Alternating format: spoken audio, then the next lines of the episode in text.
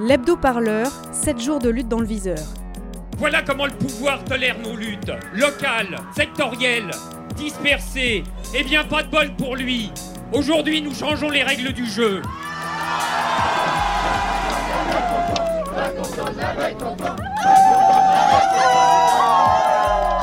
J'aimerais bien qu'on commence à me considérer en tant que tel. Radio Parleur, le son de toutes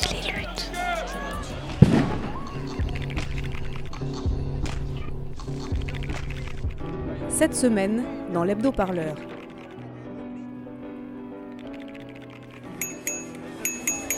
Bonjour, comment tu t'appelles? Saurez-vous deviner qui sont ces gens et ce qui se passe? Deux possibilités? Des livreurs à vélo excédés par les pratiques de Deliveroo, ou bien des travailleurs indépendants méprisés par la plateforme qui les emploie sans l'assumer, ou les deux? Bah, on est juste venu se révolter par rapport à la baisse euh, diminue- enfin, progressive du- de la rémunération que nous propose Deliveroo. J'étais à 5,75 avant, là ils nous proposent un minimum de 4,80€ avec une variable inconnue qu'on ne connaît, enfin, voilà, connaît pas. Et donc en gros je suis en moyenne à 4 80, 5,20€ la course, et avec des distances qui ont beaucoup augmenté aussi. Tu vas perdre combien avec la baisse de cette rémunération? Bah là de ce que je vois pour le moment, de ce que j'ai remarqué, je suis à peu près à au moins 400-500 euros euh, en moins, par mois. Se rendre visible aux yeux de leurs patrons, qui ne sont pas vraiment leurs patrons, puisque les plateformes de livraison ne voudraient surtout pas avoir à leur payer un salaire en bonne et due forme. Se rendre visible, disais-je, c'est le minimum syndical pour négocier quoi que ce soit. Pour aller jusqu'au siège de l'entreprise Deliveroo, il y a à la fois des vélos et des, et des scooters. Où est-ce qu'on est? Alors là, on est devant les locaux de Deliveroo, devant les bureaux plus précisément. Où ça? Rue des Petites Écuries au 19, au garage central. On touche personne, on casse rien les mecs. Attention, action Oui, bonjour. Allô? Y'a quelqu'un?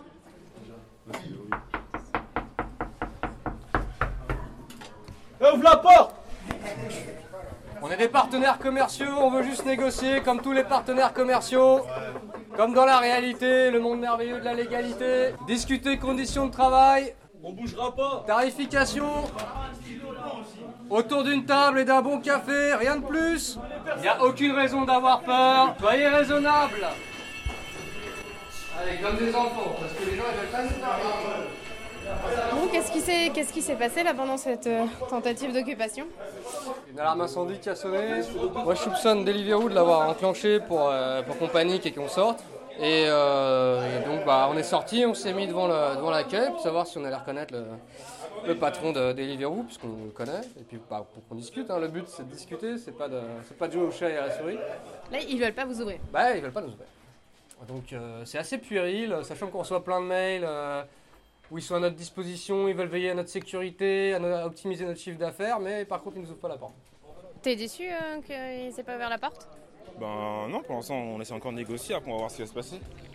Et sinon, on reviendra la semaine prochaine? Jusqu'à ce qu'on soit accueillis, ouais, effectivement. ouais. Être visible et le rester. La famille d'Adama Traoré a bien dû apprendre à le faire. Désormais, les appels d'Assa Traoré, la sœur d'Adama, rassemblent bien au-delà des quartiers populaires. Samedi dernier, une nouvelle marche partait de Gare du Nord.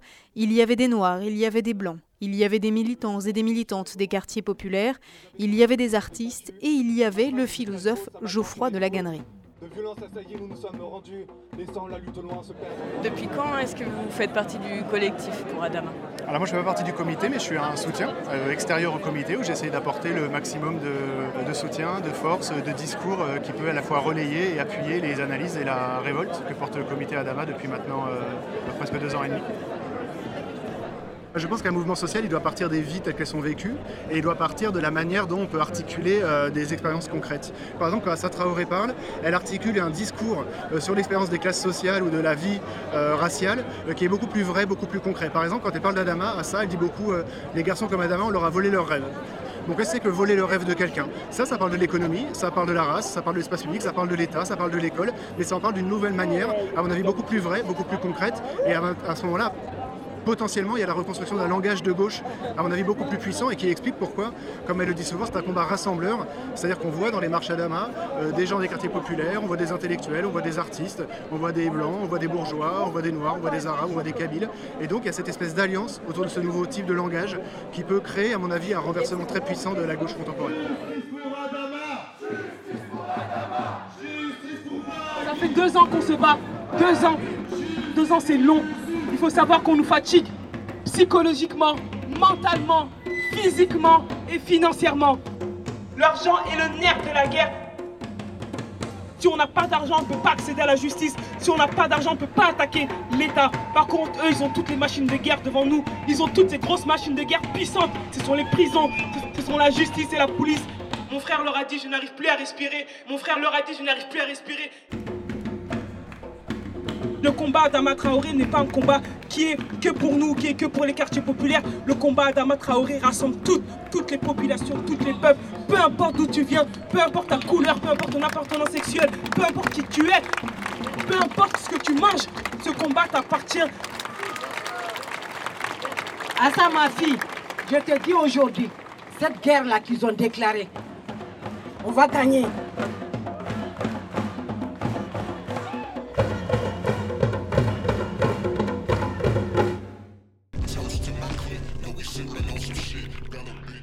Couchés au sol comme des corps morts pour braquer le projecteur sur son ennemi, la SOFECT. Les participants et participantes à l'action du week-end dernier en marge de l'existence sont transgenres et il et elle pointent du doigt cette société française d'études et de prise en charge de la transidentité. Et la rue, elle est Elle est queer Et la rue, elle est Et rassemblés devant ces locaux parisiens, il et elle dénoncent une institution et des personnels médicaux transphobes, disent-ils. Peut avoir besoin euh, d'un accompagnement euh, euh, psychothérapeutique ou, ou- ou voir des médecins parce que quand on prend des hormones il faut un faire un suivi régulier pour être sûr que tout va bien etc.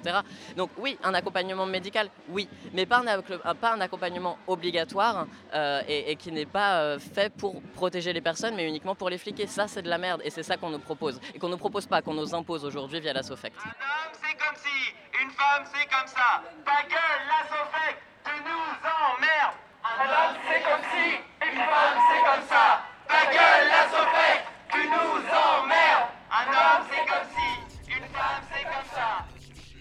En voilà d'autres qui courent après une certaine visibilité. Mais cela ne défendent que les blancs. Les nôtres avant les autres. Vous avez deviné Ils sont d'extrême droite et s'appellent eux-mêmes le bastion social. C'est la conséquence logique en fait de, de deux tendances, on va dire, de deux dynamiques de fond. C'est un mouvement à la base qui est donc fédérateur et novateur, donc novateur par ses, par ses actions. La première en fait, c'est euh, les limites qu'a rencontré l'extrême droite de rue, activiste, qui était séparée, qui était divisée entre un- toute une galaxie, on va dire, de petits groupuscules qui finissaient par euh, tourner en rond. Habituellement dans l'ombre, visage caché, ils s'affichent aujourd'hui au grand jour. Et d'autre part, euh, l'hégémonie, on va dire, euh, du Front National qui a poussé euh, l'extrême droite française radicale à trouver d'autres sources d'inspiration, notamment de l'autre côté des Alpes, en Italie, avec le modèle de Casapa.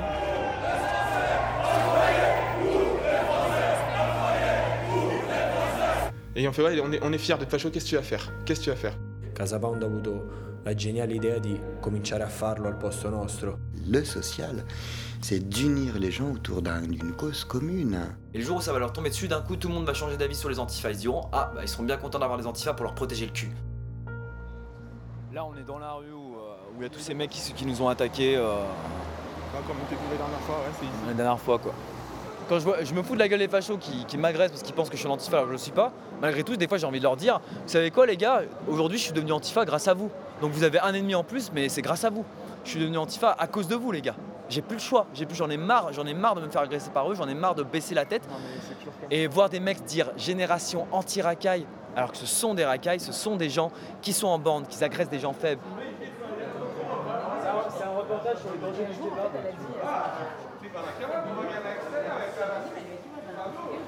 Il vient Ouais, il ok. Les filles, vous choisissez mauvais temps, hein, elle regarde le monde. Ouais, désolé. Alors, dites-moi, quelle question? je, je vous pose juste une petite question. Vous connaissez bien euh, Skins et Salah Il est très gentil garçon, moi je connais bien. Moi. qu'est- qu'est-ce qui s'est passé? Ils se sont fait agresser dans votre restaurant?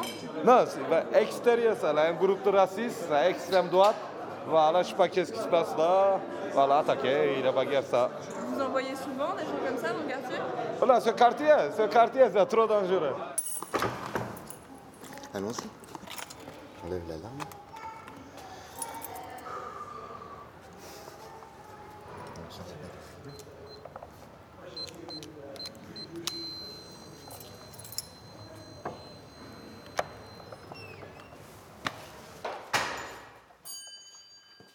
Je suis leur bête noire. hein.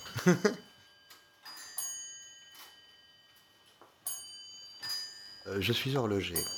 Mon métier, c'est de conserver euh, des objets très anciens tout en respectant leur histoire. Moi, je ne fais que mon métier et les identitaires m'en veulent de faire mon métier, c'est-à-dire de dire que euh, les objets, l'histoire, le patrimoine est toujours facteur de métissage.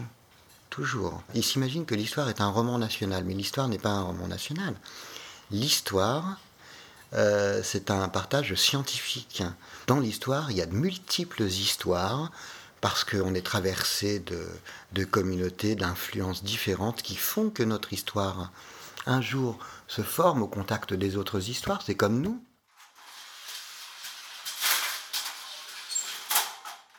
On a cassé toutes les vitres de la vitrine, il y avait 12, 12 impacts. euh, Voilà, c'était pour faire mal, c'était pour euh, vraiment détruire, pour exprimer une violence destructrice.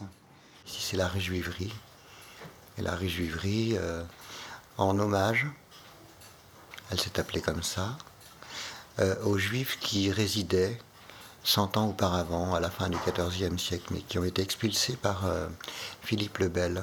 Quand les identitaires sont arrivés en 2012, euh, la première chose qu'ils ont faite, c'était de profaner les plaques de la rue Juivry en mettant des slogans antisémites dessus, comme si c'était des tombes. Le problème, c'est que de gestes impulsifs euh, à geste impulsif à l'autre, euh, d'agression à une autre et de menace et d'intimidation à une autre, euh, ils ont pris une confiance en eux complètement démesurée, euh, à tel point même qu'ils se sont euh, ils ont considéré que c'était une victoire de s'installer euh, dans un quartier historique. Ils se sont attirés les uns les autres. Tous les groupuscules de France et de Navarre se sont dit ici dans le Vieux-Lyon on peut s'y installer.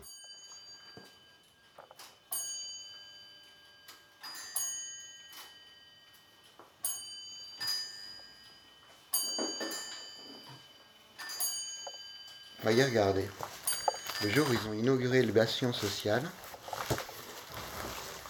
le jour où ils ont inauguré le bastion social, leur affiche, la voici. Il s'agit d'une Vierge Marie, une représentation euh, à la fois cultuelle et culturelle, avec une, une Kalachnikov dans les mains. Donc c'est récupérer l'image de la religion euh, à des fins violentes. Euh, le bastion devrait s'appeler le baston. Et ils font tout pour faire de l'antisocial. S'ils appellent social diviser les gens, c'est l'inverse, la définition du social. Le social, c'est d'unir les gens autour d'un- d'une cause commune. C'est drôle de s'appeler comme ça, alors qu'on est contre tout, et surtout contre le social. C'est-à-dire le fait que les gens puissent s'entendre et vivre ensemble. Il faudrait que tout le monde se fasse la guerre. Donc c'est quoi? C'est pas le bastion social, c'est le baston. Après, vous choisirez le nom que vous voulez pour y accoler quelque chose. C'est le baston total plutôt. Un podcast de Clara Menet et Ivan Vronsky. Dernier épisode mardi prochain. Nous irons à Rome, aux origines de ce mouvement d'extrême droite. Et si vous êtes parisien et parisienne, venez rencontrer les journalistes de la rédaction de Radio Parleur à la soirée de lancement de la revue Matin, revue chromatique et bâtarde sans collier. Rendez-vous mardi prochain, donc à partir de 18h30, au 26 rue du Docteur Potin.